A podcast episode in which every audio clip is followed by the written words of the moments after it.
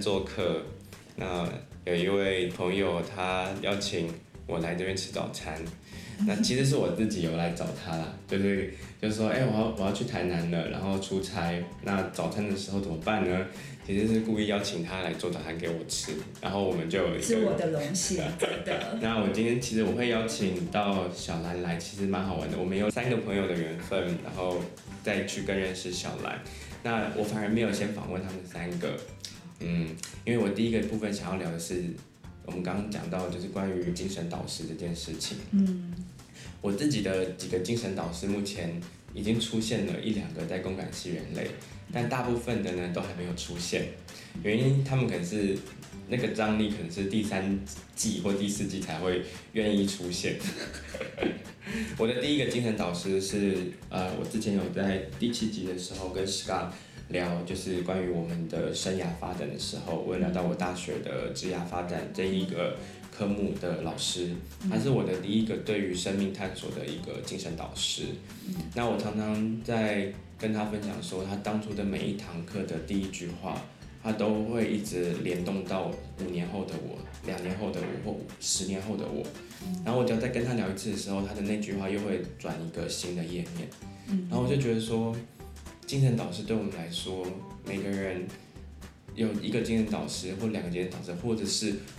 有好几个精神导师，嗯、其实是好像蛮好的，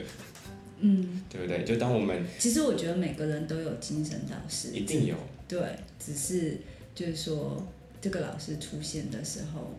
你就会知道他出现了，嗯、对，然后你会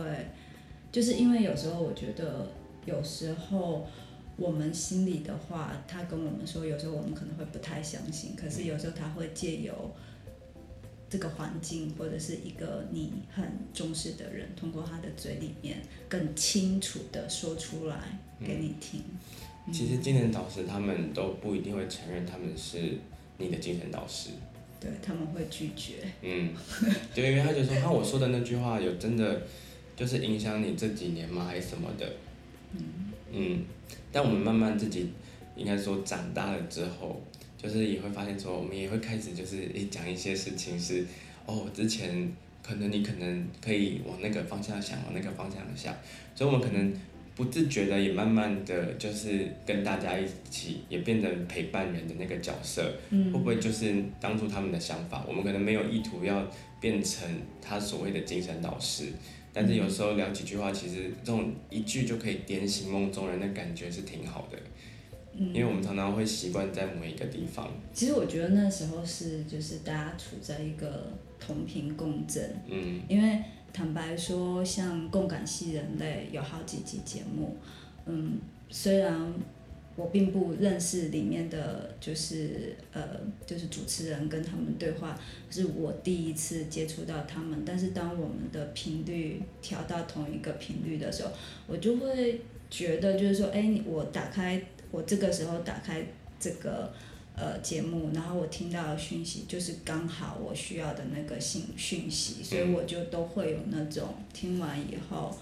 茅塞顿开，然后就是很喜悦的那种状态。其实我觉得这就是也是精神导师啊。哎，也是啊。真的啊。也是，但你有没有就是听完我们的节目之后，有做到什么就是意想不到的功课过吗？意想不到的功课。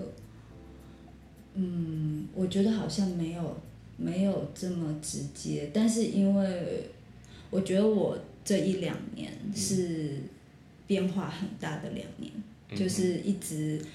嗯，不停有新的任务，就是一直有新的任务就直接出现在我的面前。嗯。然后当这个新任务出现在我面前的时候，可能我过去会花很多时间卡在一个关，就是有如果说像打游戏的时候，你可能过去几年一直卡在同一关，但是这一两年那个关就就是一直在。过新的关，然后也会有新的任务，也有就是过了一个新的任务，又一个新的关，它就是你不停的来，不停的面对，然后当你有时候卡住的时候，那个帮助的讯息，如果你愿意打开，那个帮助的讯息很会很快进来，很快就进来，然后你就接接住这个讯息，然后就往前去做，你就很快又到了下一关，就是就是这种感觉。我我可以跟那个听众解释一下，邀请小兰一起来聊天，然后在台南做客，邀请她的原因，第一个呢是，她一定是共感人，因为她说了一个蛮奇妙的话，说常常天线会打开，有一个开关在头顶上，会收到可能不一定是属于自己的讯息，不过他是一个。很敏锐的人，那在敏锐有时候是，如果是自己或者他人的时候，该怎么去就开始去重新调整，因为自己有时候受到他人或环境的讯息的时候，身体可能会耗能。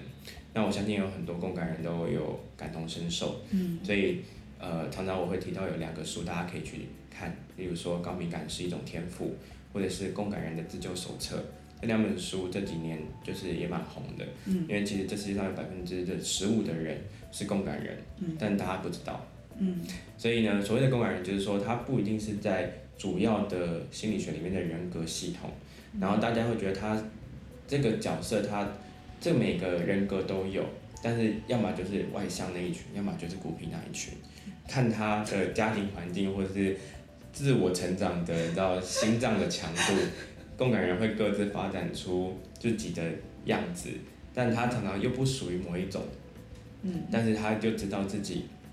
必须要被规训，不然的话很难在社会上找到称我们称为的定位，嗯，就是会不想被标签，但是又得有一个标签，但可能在还未人家说觉醒之前，那一个刚刚你讲说，那这两年你正在震荡的，那小兰我觉得她蛮妙的啦，因为。我可能刚认识他的时候，我就知道他好像已经正在跟一些东西 say goodbye，就是在在在。其实我是仪式以后，嗯，正式就是那个仪式很妙，就是仪式以后我们就非常坚决的 say goodbye 了。你是说跟广告业 say goodbye 吗？呃，不是，因为我我我要。简单自我介绍一下，简单就是其实我之前十多十多年都是在传播业，嗯、然后在中国大陆北京做传播业，然后做了十多年，所以也算是公司的一个那个中流砥柱，嗯，中流砥柱带带团队这样子，嗯、然后可以独当一面接客人这样子。你现在看起来不像是那个就是在公司里面中流砥柱的人呢，因为你。一脸他就是温柔妈妈的那个，还有妻子的形象。我那时候当然我有一个主观主观看法，就说啊，小兰是中流砥柱，然后他怎么管人啊？而且又那么敏感，他该不会把所有的人的那个所有东西，他必须要伪装的要多坚强？没有，我以以德服人。没有啊，就是你知道，就是不用，嗯，就是靠靠技能、靠实力的人不需要，没有。然后，然后，呃，这样子做了一段时间以后，就在我心里有名声退役，就是我心里其实觉得累了。我我觉得好像这不是，这这好像不是我想要一直做下去的。那时候觉得有点停不住，你知道吗？就是客人，就是那个我服务的客户也很信任你，然后你的团队。也都很融洽，嗯、你的老板也很信任你。这不是很完美吗？很完美，可是你自己心里知道，你自己心不是因为他不好，是你心里知道说，这个不是你想要一直做的。你心里会有一个声音，你不是对什么不满，你只是觉得说这个不是你想要一直做的，你你心里就会就会处于一个就是卡在那里的状态。哎，这时候老天。就送我一个礼物，他送给我一个小 baby，我就怀孕了。哦，所以我就怀孕了，然后角色的变换。对，我就有一个很好的借口，就就说好，我要带小孩了，我就、嗯、我就不不我就辞职了，我就在家，嗯、我就要带小孩。就离开十几年的传播业。对，然后就、嗯、我就摇身一变，变成一个全职的全职妈妈、家庭主妇这样子。然后当了家庭主妇以后，其实很难，你就觉得说哇，这个比之前那个更难。哎，广告业有多超啊？呃，习惯了，因为吃的是年轻饭，因为当时很年轻，有的是体力，还有热情，你就什么天不怕地不怕就往前冲了。那为什么会觉得妈妈很累？我觉得当时我会累，是因为身体累，嗯、就是你的身体已经，你的其实你的那个心理的累，是你的身体已经在告诉你不能这样下去，因为当时就是你基本上你的三餐肯定是。不定时吃的，我经常，我经常就是晚餐都没有吃，然后就不停的开会，绞尽脑汁写写报告，然后见客户想案子。你虽然很觉你觉得很开心，可是你有被需要，你有被需要，你有被认可，然后而且就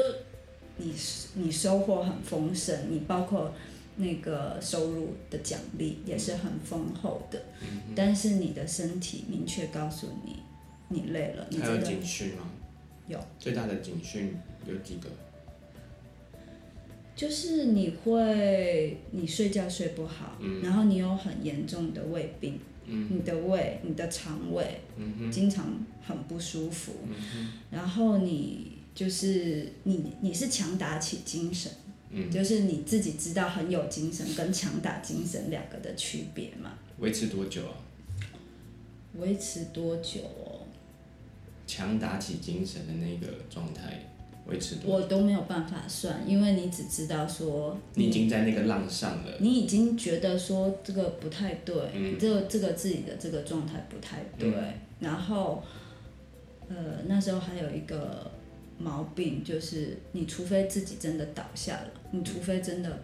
真的发烧了，真的病倒了，你才会请假。如果你没有，你还没有严重到发高烧和病倒，我们那时候疯狂到中午休息时间去呃中医师那边扎针灸，扎完了顶着针回去公司继续写报告。这是中国的环境吗？还是我我不知道。然后就是那个那个跟客户开开会配一杯中药的那个医生熬的那个中药汤，一边喝一边。对啊，你真的我都已经忘了。如果不提到这个，嗯、我我我都忘那些苦我都忘了。我只记得那时候就是真的。现在聊到我才想到说，哎呦。那你那两位好朋友是不是也是一样，盯着那个针跟？他们跟他就是他们介绍我去哪边扎针。看看阶级在哪里，针就顶多少针，然后几杯。我们一个我们整个 team 都都是排队去那个。那我可以说你们在用命在换。你可以这样子说吧，用命在换，真的就是用命在换。我想这件事情应该跟你现在回来台湾之后有些事情有一些启发吧。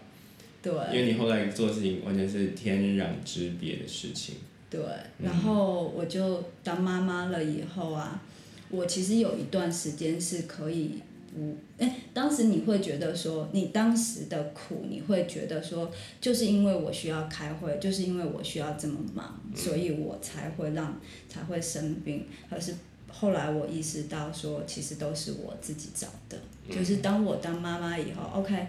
你的任务够轻松了吧？你又不用开会，你又不用写报告，你唯一的就是照顾好家人而已。你有大把的时间去安排，好好照顾自己和家人。而是我还是用一样的状态去照顾家人，就是要求尽善尽美。嗯，就是就是这种求尽善尽美的状态。已经变成一种习惯了。对。那家人会有压力吗？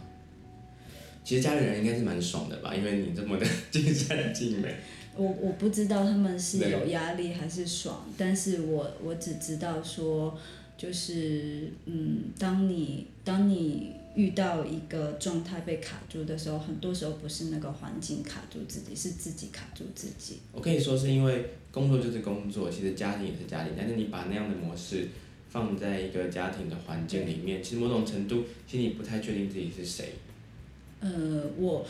我觉得你说对的一个地方就是说，如果你用同样的模式，不管你是在什么样的环境，你面对多少的人，就算你今天是在呃渺无人烟的深山里，你还是用同样的模式的话，那你还会面临同样的问题。所以不真的不是环境，不是说 OK 今天。今天广告业不好，我不我不是这个意思。对，我刚刚听到你这个其实蛮妙的，因为大家通常是就觉得说哦，没有那个趋势了，或者是现在百家争鸣，然后所以就是因为你们是在就是。嗯，世界知名的首屈一指的那一个广告传播业，所以呢，但后来其实其实大家后来都会很小的那些 agents 就是已经都出来了，所以可能还有就是网络的媒体一直在换那些方式，嗯、所以是不是那个二十年前的辉煌或十年前的那个品牌价值，到现在是有一些你知道，就因为这样，所以就后来就赶快急流勇退，但你不是诶、欸，你是有一个很稳固的一个状态，嗯、是因为其实有很多共感型人类也是妈妈在听，嗯、就是。跨了一个，就是一个小孩来的时候，你的身份从女孩就变成妈妈了。那东西是一个很大的转折，从女人变成妈妈。那你有很多东西本来是被客户需要的，现在是被小孩需要。嗯。那个那个心境其实不太一样的，而且以前是外面需要，然后现在是这个东西是叫做 unconditional love。嗯。无无无条件的爱，嗯，以前是它还有关于业绩或者是合作，你可以、嗯、你还可以停或者是走，但是这小孩变的是每分每秒都在换，嗯、所以这个心境对你来说，你的在职涯发展或者在生涯发展的转换，你的这样子转换过去之后，有什么东西你会去调整，或者是你有你有没有东西有空虚过，就觉得说，哎、欸，如果我不是那个中流砥柱了，那我在家里的中流砥柱妈妈。这个角色，我要怎么样去转换我的那个心境？你那时候中间有调整，有发生什么事情？其实我必须要很诚实的说，你刚才说的，我相信每一个女女人都会有，就是，嗯、呃，我也曾经，当我要放弃之前的。辛苦就是就是走到的那，就是等于说你爬，你爬到了一，你登登上一个山峰，对，你已经到了山顶，但是你这时候要下山去另外一个山峰，你你你说不担心，没有没有担心害怕是骗人的。担心还好，是那个那个 honor。honor，你会觉得说，就是很多网络上会聊到说，OK，你。你没有抬头什么那个都还好，嗯、可是你没有收入了，哦、你现在就是所谓的靠老公养，嗯、对不对？就是老公是去外面赚钱，然后你就顾小孩，然后嗯，有时候呃好一点的男人会心疼，可是有时候大部分就觉得说，哎，你不就是在家带小孩吗？就好像在家带小孩没有没有什么事情，可是在那段时间我真的学了好多东西。学了什么？学会，呃，第一做饭，从从完全不做饭到很会做饭，嗯、然后到然后我去学中医，嗯、去了解就是身体跟身体相关，因为我我嗯，因为其实妈妈的状态跟小孩是联动的，对，你会发现就是很多时候小孩有什么问题，其实是在反映大人的问题，嗯，嗯，后来我很有意思，有一段时间我们家的小朋友经常吐，嗯，然后一开始我觉得是身体上面的，我就去从身体着手，嗯，后来有一天当他吐的时候，我发现他是在反抗，他是。他不要一个东西，他不想要一个东西，他用吐的方式，呕吐的方式，激烈，对，他用很激烈呕吐的状态来反馈给我们说，这个家庭里面有一些东西是他不要的。当我接受到这个讯息，我去调整那个东西，去调整那个状态，他就再也没有吐过。就是很很有意思的一件事情是，我觉得小孩真的是一个礼物，因为。他给你一个机会，回归到人跟人最单纯的接触，嗯、最最最单纯的。你说这句话，我真的是鸡皮疙瘩哎！真的吗？对，因为就是常常他、嗯、大家如果说哦，有体悟的人会说小朋友是我们的老师，但是你刚刚说了一个很实际的一个案案例，嗯，你发生，所以它不只是礼物，它还是让我们看到就是我们原本可以纯粹的样子，还有对于环境怎么去。带来身体上面是你的对应关系的反馈。对，我觉得我的孩子是我一个很棒的老师，嗯、就是尤其在他最单纯的年纪，他还没有接触外面社会的时候，他就是一个来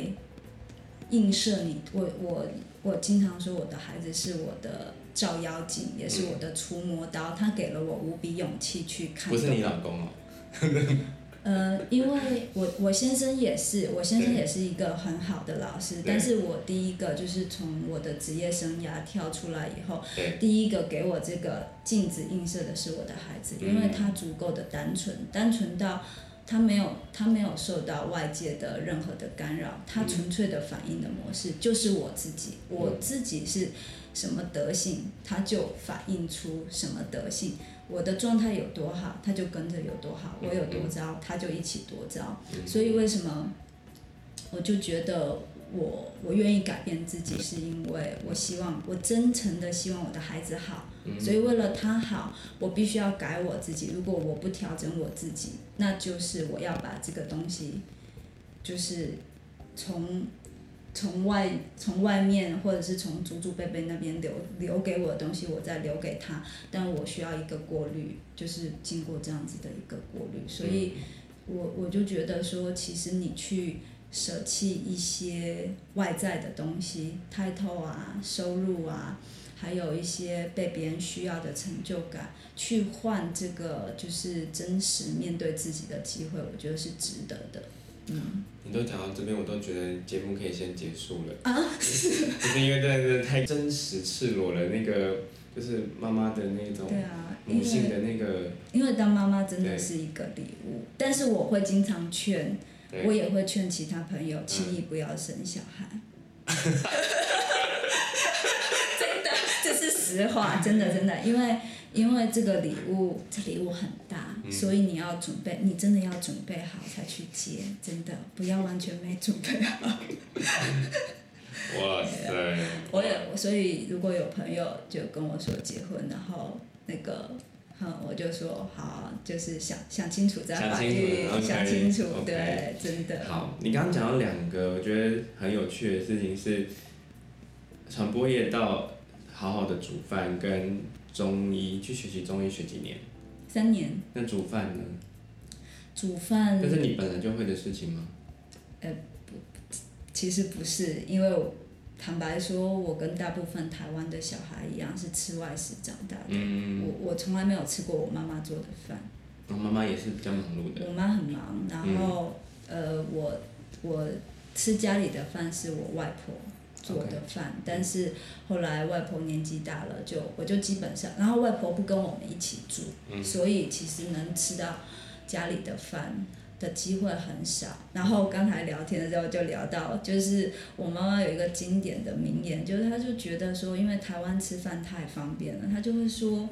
你为什么要就是那些花了两三个小时准备一顿饭的人是在浪费时间？他说：“哦，你浪费时间，两三个小时在厨房不不干呢？那个 就是满头大汗，然后一一家人十分钟、十五分钟就把饭吃光了，就是真的是在浪费时间。为什么不出去外面吃？外面你要吃什么都有。那其实我也被这句话。”误导了很长一段时间，我我会，我不完全同意他的话啦，但是我就会不觉得做饭是很重要的事情。对，我不觉得做饭是很重要的事情，嗯、所以呃，有一我从来没有想过做不做饭这个问题，只、嗯、没当妈妈之前，然后其实这就是要聊到我的一个导师，嗯、就是在我。在我最困难的时候，就是当我呃经过几十年的，就是工作累积的那个身身体上面的一个记忆，因因为那个那个状态是，你去做身体检查，检查不出什么毛病，呃，因为身体检查你一般要病到很严重。他查得出症状，他才会说哦，你有什么毛病？但是你自己知道你不 OK，你睡不好，你很暴躁，你有时候经常很抑郁，动不动想哭，然后肠胃不舒服，很多的问题，你你你刚刚讲都是文明病哎，就是不至于就是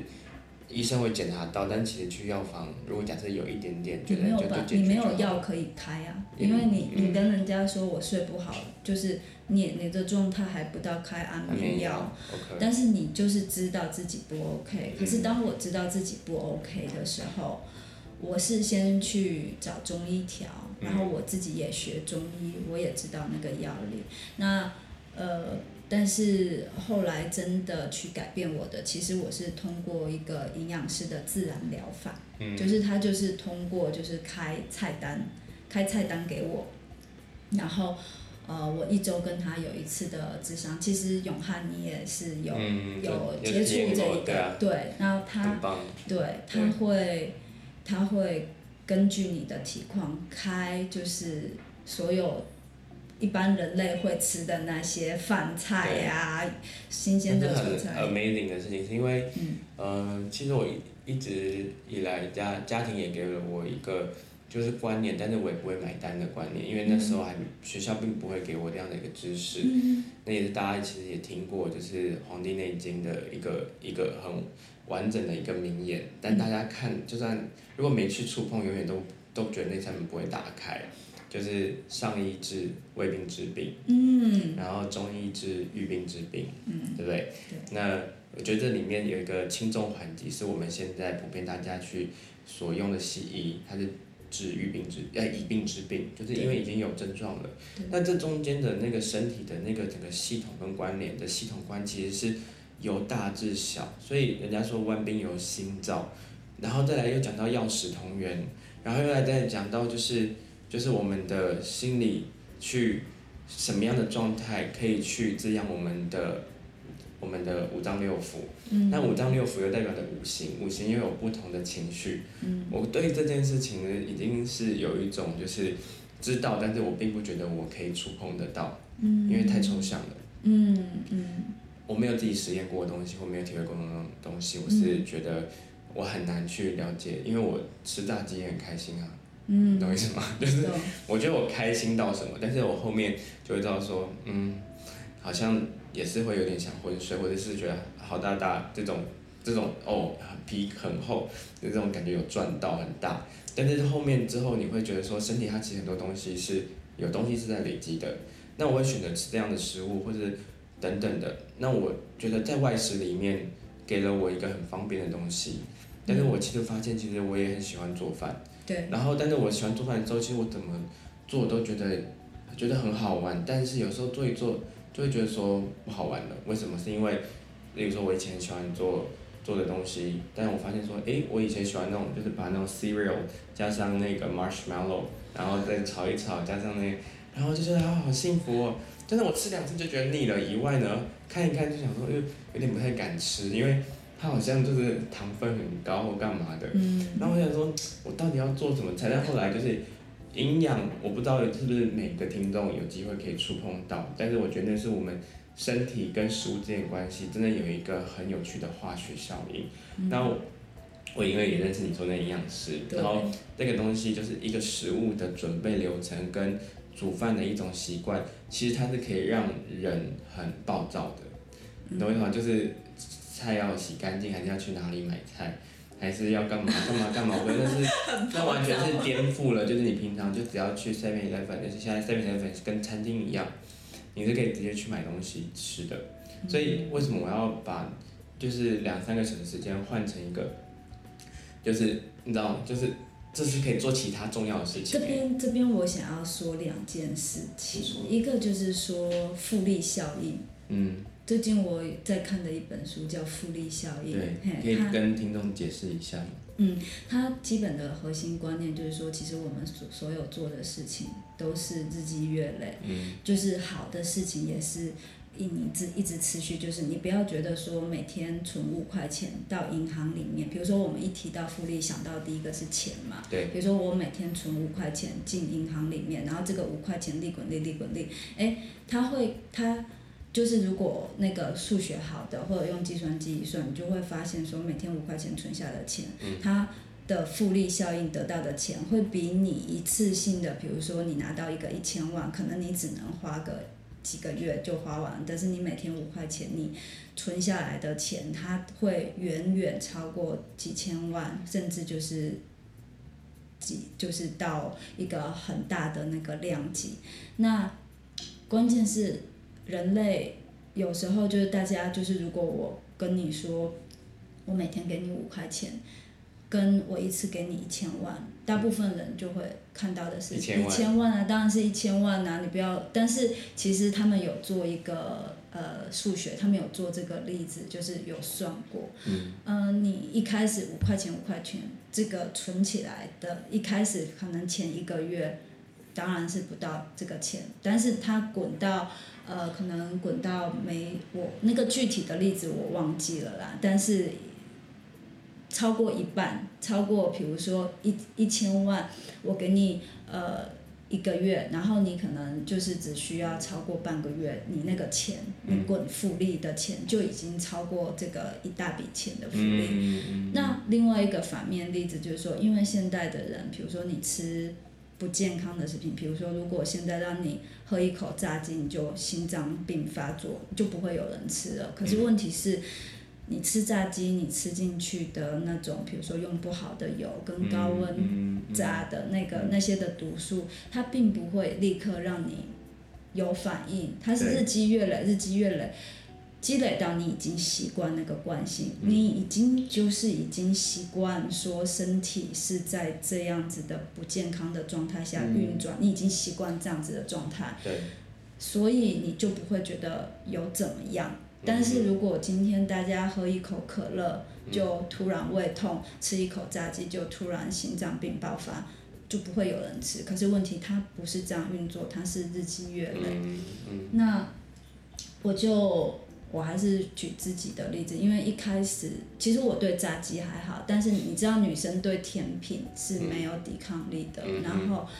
蛋糕啊、巧克力啊，然后我一开始就是。吃营养餐的时候，我就跟我的营养师 Connie 说，我觉得我我觉得我就问他说，你怎么会觉得说巧克力就是你怎么能够抵抗住这些甜品的诱惑？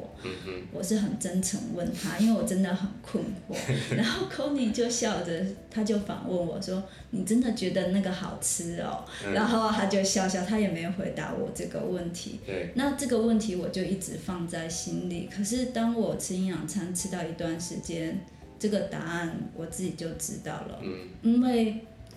当你的身体调到很干净的一个状态，嗯、一个干净的状态就是，就好像你身体是一个干净的玻璃杯，那你倒什么进东西进去，你能感觉到它是清澈的，或者是它是浑浊的，嗯、你是能你是能清楚感知到的。嗯、那我现在就是我已经到达了那个对甜品。无动于衷的那个状态，因为我因为我真的不觉得那个是 joyful 了，因为我吃一口进去，我能感觉得到它放了多少化学的东西，然后我的喉咙会全部堵住，然后我吃完以后，那个身体不不舒服的状态完全抵过我吃那个一口的愉悦，所以是我我没有用头脑去控制。不要去吃它。当我看到一个甜饼很吸引我的时候，我还是会去吃。当我吃一小口，让我的身体告诉我他喜不喜欢，就是不是我的头脑告诉我，让我的身体告诉我你喜不喜欢。哇，你真的很细微耶！因为我昨天其实才刚做完一个个案，然后就是其实他的另外一半也在旁边，嗯，然后他一个很强壮的男性，就是非常的 masculine，然后嗯呃也是。第一次来台南，就是我就跟他说，哎、欸，我第一次来，然后就是他也是第一次去去聊关于他自己内在东西。嗯。那后来我们就会发现到有一个很重要的事情是，其实他对于痛感或者对于压力的的的呈现，其实也是没有什么感觉，因为因为我很强，我很强壮。嗯、好，这件事情就也很有趣了。像当身体人家就是我们所谓的硬颈，就是说这边脖子后面的那一块、嗯、像牛背一样的地方，嗯、那边很厚说，其实人家有。就是如果很强壮，人会觉得这叫做很 man，就是很就是很壮。但是其实这边他是，我只有问说，那你的头是什么感觉？他就会说，嗯，常常会偏头痛，会不舒服，因为气血其实已经打不上去。对。但是重点是他要他会要的是那个 strong。嗯。那我就常常会会就跟大家开个玩笑说，哎，其实我们小时候就有听过，为什么常常是女生活得比男生再久一点点？是因为其实。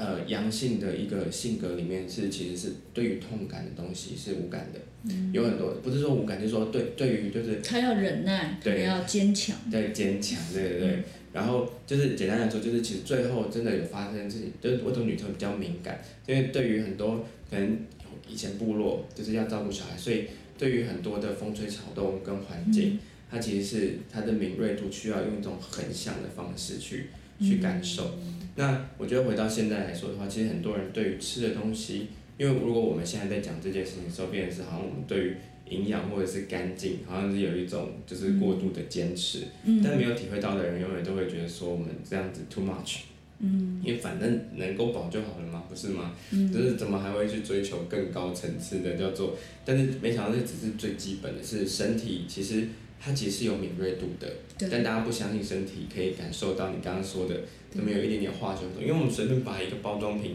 打开，里面不管怎么样都会有哦，蔗糖啊，然后会有各种的香料或等等的。但其实我们已经被训练到不需要去感觉这些东西。是然后其实并不知道到底这些东西对我们身体一定有什么样的状态。是也没有说就是你刚刚说的复利效应，吃久了会怎么样？对。这就是没有这些东西是没有什么关系，因为只要是有认证合法，可以吃下去不就好了吗？对不对？但谁知道？说实话。还是在五年后或十年后，甚至它是一种啊社会文化的饮食习惯。如果是啊，在、欸、我突然想到，嗯、就是其实，嗯，共感系人类应该大部分的都知道，就是巴夏，就是这一位老师他说的话，嗯、他。我记得他有一句话，我印象很深刻。他说：“就是说你，你你不是生活在大自然里，你也不是和大自然在一起，你就是大自然的一部分。所以，当如果我们把我们自己视为大自然的一部分，当我们不希望就是大自然被很多就是添加过的不属于自然的东西盖上去的话，其实我们就用一样的方式对待我们的身体.是一样的。其实就是把自己顾好。”所以大自然的环境，它自然就会反映哪些东西是不一定是最适合我们的。对，其实一开始很难，真的很难，因为我了解那个我，因为我是这样走过来的。我我吃营养餐就是吃自己做的饭菜，吃就是基本上一个礼拜外食的次数不超过两次吧。嗯。嗯，一两次或者甚至零。然后就三餐都是自己煮，这样子做了四年以后，我觉得我的身体是可以调频到一个比较一个纯净的状态。嗯、这个状态其实有帮有非常有利于让你更敏感，去呃去接触到你该接触的讯号，嗯、因为嗯我们说身心灵一致嘛。嗯有一句，有一个笑话说，那个就是嘴巴说不要，身体倒是挺诚实嘛。其实我觉得有时候我们的头脑会欺骗我们。嗯。对你很多你的想你想的事情，有可能是臆想出来，或者是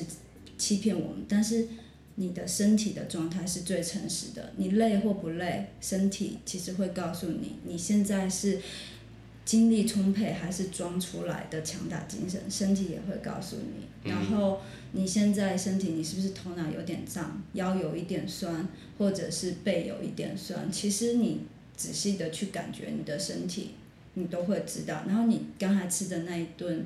你觉得很丰盛的大餐，或带给你很有满足感的甜点，你吃完以后，你喉咙的感觉、舌头的感觉、胃的感觉。然后过了一会儿，你晚上睡觉是不是变做了很多奇怪的梦？嗯、这些其实都是身体在告诉你，它是一个很诚实的，我们忠实的伴侣，他就是一直在告诉你很多东西。所以就是如果我们去。用什么样的方式？就是我们去把身体这片镜子去擦干净，让它告诉我们更多真实的讯息，还是就是说我不管，我就是我就是此刻想要我就去做。那这个镜子你就给它涂很多层东西，它就已经没有办法映射出该映射的东西，它就会体现为所谓的病疾病。嗯，good point，啊、yeah，good point，那是很好的 point，尤其是你还有两位实验品。实验品小白鼠，对，小白鼠就是先生以及小朋友，然后小朋友是你最大的镜子，所以就是说，它就像是你一个、哦、一个培养皿，然后你把你把现在煮饭变成是你的一个，就是已经养成变成一种习惯，习惯甚至变成是嗜好，然后再探索其中的一个，以自己也是有感受去开始变成分享，所以我看到就是你在常常在。社群媒体上面分享你的那个，哎、欸，把你的经的导师可能给你的一些经验或者是一些自己实验出来的东西之后，然后你做了一个就是大地餐桌，嗯、对，名字没错嘛，然后是 Vivian 薇薇安的薇薇安的大地餐桌，然后你从高雄最近也才搬到台南，对，然后有有什么样的一些就是 idea 是你通常在煮饭的时候，为什么这件事情已经现在对你来说是如此的重要？嗯，然后甚至变成是你在社群开始分享的，因为我看你前几天刚好是耶诞周嘛，所以还哇，你看你现在是以前是以前是以前是哦做所谓的广告业，做办公桌，对，然后现在是做饭给人家吃，摆摊桌，摆摊对对，然后当然摆摊我们可以摆热狗啊，也可以摆那个就是葱葱抓饼，但你选择在做另外一块是关于这种身心养生的饮食。那这样，这这个东西是对于未来或者你自己来说，或者你现阶段的你，是正在走什么样的变化？因为我们其实不知道，那二零二零变化太大了。真的变化但是你坚持做一件，突然是一件很简单的事情，就是从自己家里的厨房走出来。对。这过程其实我说实话，听起来好像没什么大事，但其实讲完刚刚 Vivian 前面的故事，它其实是高潮迭起，最后回到一个很纯粹简单的事情，嗯、就是做饭婆。对不对？对对对，厨娘。很不一样哎。因为坦白说，我做这件事情只有一个初衷，就是，嗯，你有没有过吃营养餐，吃到就是一个菜，就是你光是做出来，你光是看着它，你就觉得好感动。嗯。然后你吃进去，你觉得浑身的细胞都在跳舞，你就好喜悦，然后你就吃了，你就一直不停的对自己大喊：太好吃了！太好，我们听众可能觉得哇，这个有点疯了。没有没有，但是这种感动，嗯，就是其实发生在我身上很多次。对。然后这种真实的感动，我我就是单纯的想要带给大家。那因为就是这个营养餐里面有很多食材，就是我吃习惯了，我不觉得，就是我当我已经日常接触的都是这些食材，我就觉得它。就很自然而然，可是我知道对大部分的，嗯，大部分人来说，其实当他习惯吃外食，我知道外食会提供大家什么东西，就是、嗯、就是那一些东西。嗯、那我会，因为你知道吗？当我们从小接触的东西，它会变成一个记忆里面的一个，对啊，它会被唤醒。就是你小时候如果吃吃的是那个炸鸡排。你在吃炸鸡排那时候的状态是开心的状态，所以以后炸鸡排就会跟开心画上等号。炸鸡排你知道通常都在哪里吗？在每间学校的对面补习班旁边配上。你知道里面有多苦的时候，或者说在那边追求分数的时候，我完全懂。然后出来的时候有味道，然后我一定要买一个鸡排，再配一个珍珠奶茶，而且还只要加十块钱，为什么不买？我完全懂，尤其是当你回到家，可能爸爸妈妈一直就在问你功课做好了没？你去补习班跟朋友们，然后说些有的没有的，吃炸鸡排，可能是你的。对，是一个可能印象里面一个难以磨灭的欢乐时光。那其实都有，其实像我先生是德国人嘛，所以对他来说，吃德国那些很 heavy 的零食，还有还有那种十几种很咸的香肠，然后再搭配各种咖喱。跟辣粉，然后酱，然后一盘，Oh my god！对，再炸一个主角。对，那其实你吃进去的有多少？你吃进去的其实很多是天脑，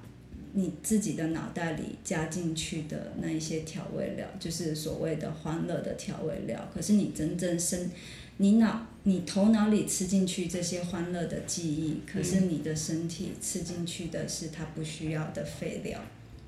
两个混在一起被被大家吃进去。可是我想做的就是说，如果我现在从就是做一些我力所能及，就比如说卖一份是一份，卖两份是是两份，一些就是大家没有吃过的很天然食材做成对健康有益的轻食。那可能今天小朋友就是有机会吃到一次两次，他他觉得说、这个，你在培养一个下一代的对于对于就是食物，它原本就具有它很满的风味了，而不是外面添加的。其实我们不是在讲说，但我我不觉得我有那么伟大，就是谈不上培养下一代，因为那个那个东西太巨大。我只是觉得说，自己的小孩，我一个人可以就是家里。家里我可以就是照顾得很好，但如果我有多一点的余力，那我多做一些出来，就是反正我现在也也没有什么一技之长，我也不知道我能干嘛，就是做就是做这个跟健康。你没有一技之长，但是你你今天的分享对我来说，还有对于可能呃已经开始在走上，就是知道自己的身体就是所有就是 you are what you eat 嘛，你就是。嗯就是自己吃的所有东西的综合，所以已经在这段时候就可以可以跟大家有一些人已经在走的时候，哎，就说哦，对我也我们也是这么想的，然后共感人的舒适圈，然后，但也有一种就是哎还没走到，但听听看会不会有机会可以接接触到。还有另外一块是我觉得很重要的事情是，嗯，分享给自己的小孩的时候，这个是一个已经是一种也是一种亲子的情情情感连接的关系。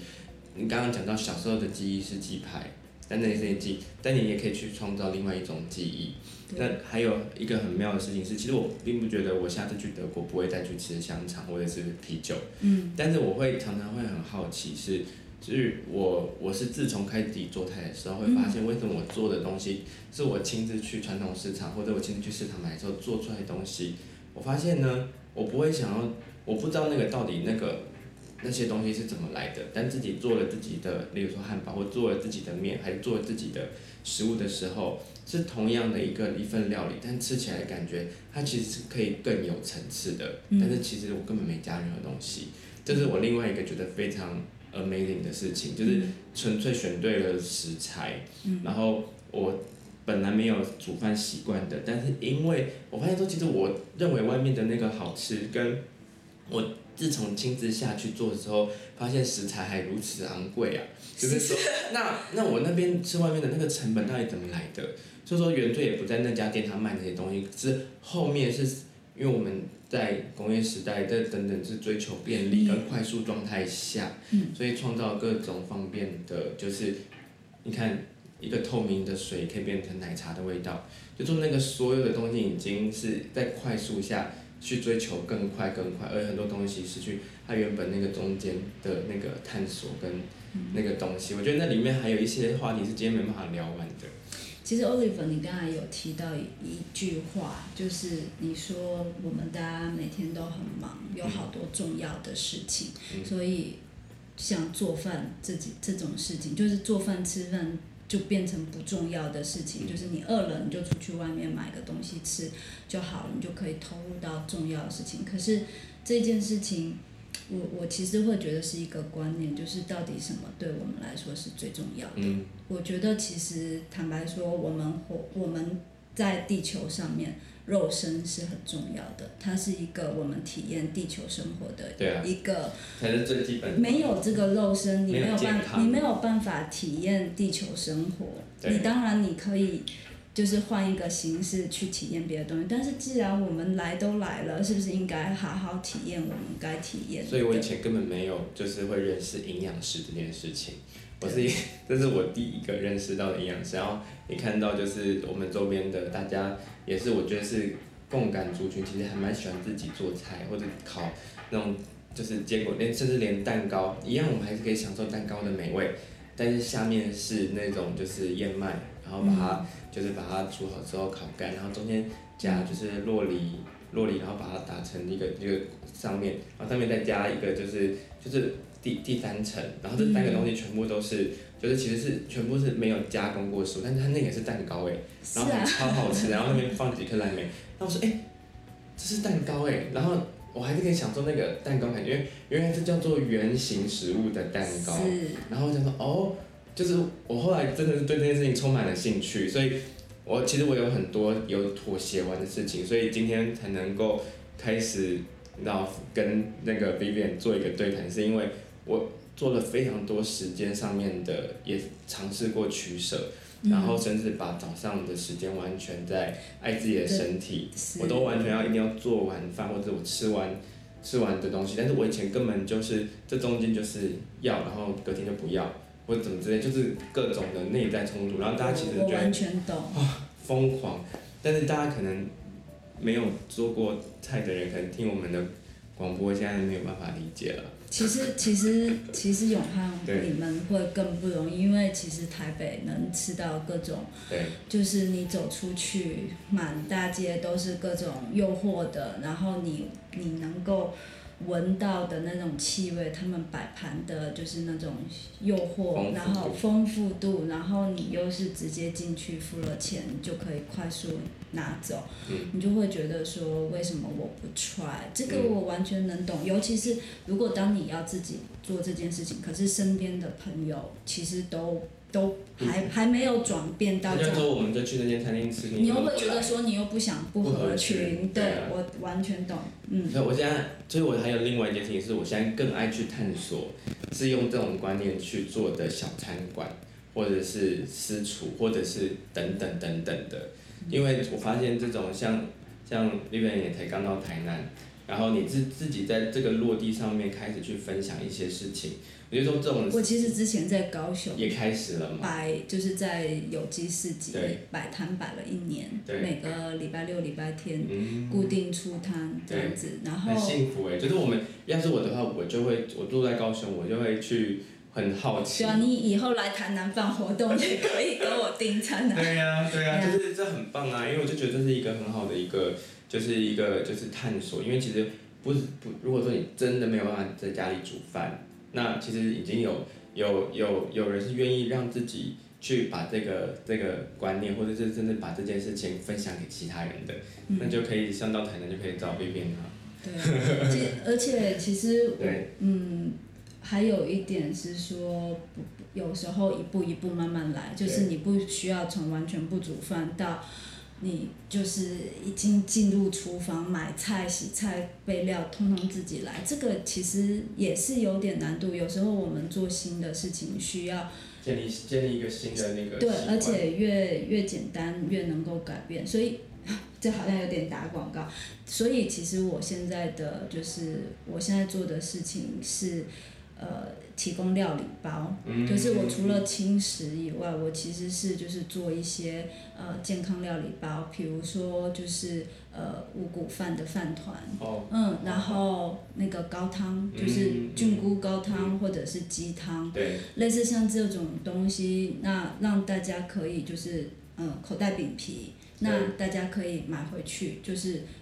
做简单的加工。加，比如说加一些自己买的蔬菜，煎个鸡蛋，嗯、用很简单的方式为自己准备一道料理。嗯、从简单的入手，就是简单到像你以前泡泡面一样，就是把袋子打开，煮热水，然后打个鸡蛋，加一些青菜，用这样的方式去接触厨房。对。对，那 因为我真的觉得身体太重要了，就是嗯。我我其实我之我是一个重度用脑者，嗯、我之前是非常相信头脑，很逻辑的，很逻辑，然后经常就是说被自己头脑里面的概念所迷惑。那现在其实一个很大的改变是说去相信自己的身体，就是身体告诉我什么，如果它跟头脑的有违背。就是去听身体的声音，嗯、你会听到弦外之音。谢谢 Vivian。希望大家都能够健健康康，啊、体验丰盛的生活。对，二零二一可以想一些有没有什么哎新的事情，你可以做以往你没做的，或许从一个可以一个礼拜做一次自己身体训练，然后慢慢每天可能两次，然后再来有时候。就是探索一下这给自己做个早餐。对呀、啊，对对，对，有些人连厨房就是在那边从来都没有碰过的。对啊，我有认识很多人是那个有连烤箱都不会碰，就厨房不碰以外，就是烤箱也不会碰，就是家里所有的厨房就放在那边当装饰。当财务财位好、哦、我我还想多当财务，我还想多说一句话，就是说，其实每个人都有做饭的天赋，因为我家我我从小就是我都不碰厨房，我都没有下厨的人，嗯、可是连我都可以把做饭变成是一个职业，嗯、所以就是说，每个人要对自己做饭。要有信心，然后不要做太难的，不要不要被那些市面上的料理学校所蒙骗。没错，你不要你可以做超简单的事情。对，对我后来发现，就是其实真的可以很简单。还有就是只要把，啊、其实练习流程跟系统的东西，就是你只要买点东西，只要搭配在一起，然后因为是食物的越是圆形的东西，它其实东西其实做起来其实是更更更轻松，因为你就没有要。要怎么就是你知道就是五星级还是叫做分子料理，你又没有要做那件事情。对，对你不需要又煎又炸又又炒又炸，然后那个什么油水分离，什么打蛋打半天，你真的就是去选天然新鲜好的食材，嗯，然后吃原型食物，其实很简单，就是把它比如说。烫一下，或者是小火煎熟，嗯、很多很简单，你就能享用这个料理。不要把它想得很复杂。好了，我们就这样跟大家分享了。然后 Podcast 反正也没有限时间，我们也没有什么广告的植入，就是今天就是好好的，就是来谈谈做客，然后。刚好在维安家吃早餐，然后我们就直接聊了关于身心跟食物之间的关系。那就希望对大家如果有兴趣的朋友，可以自己再去好好跟探索自己跟食物的关系吧。所以我们下次见，拜拜，拜拜。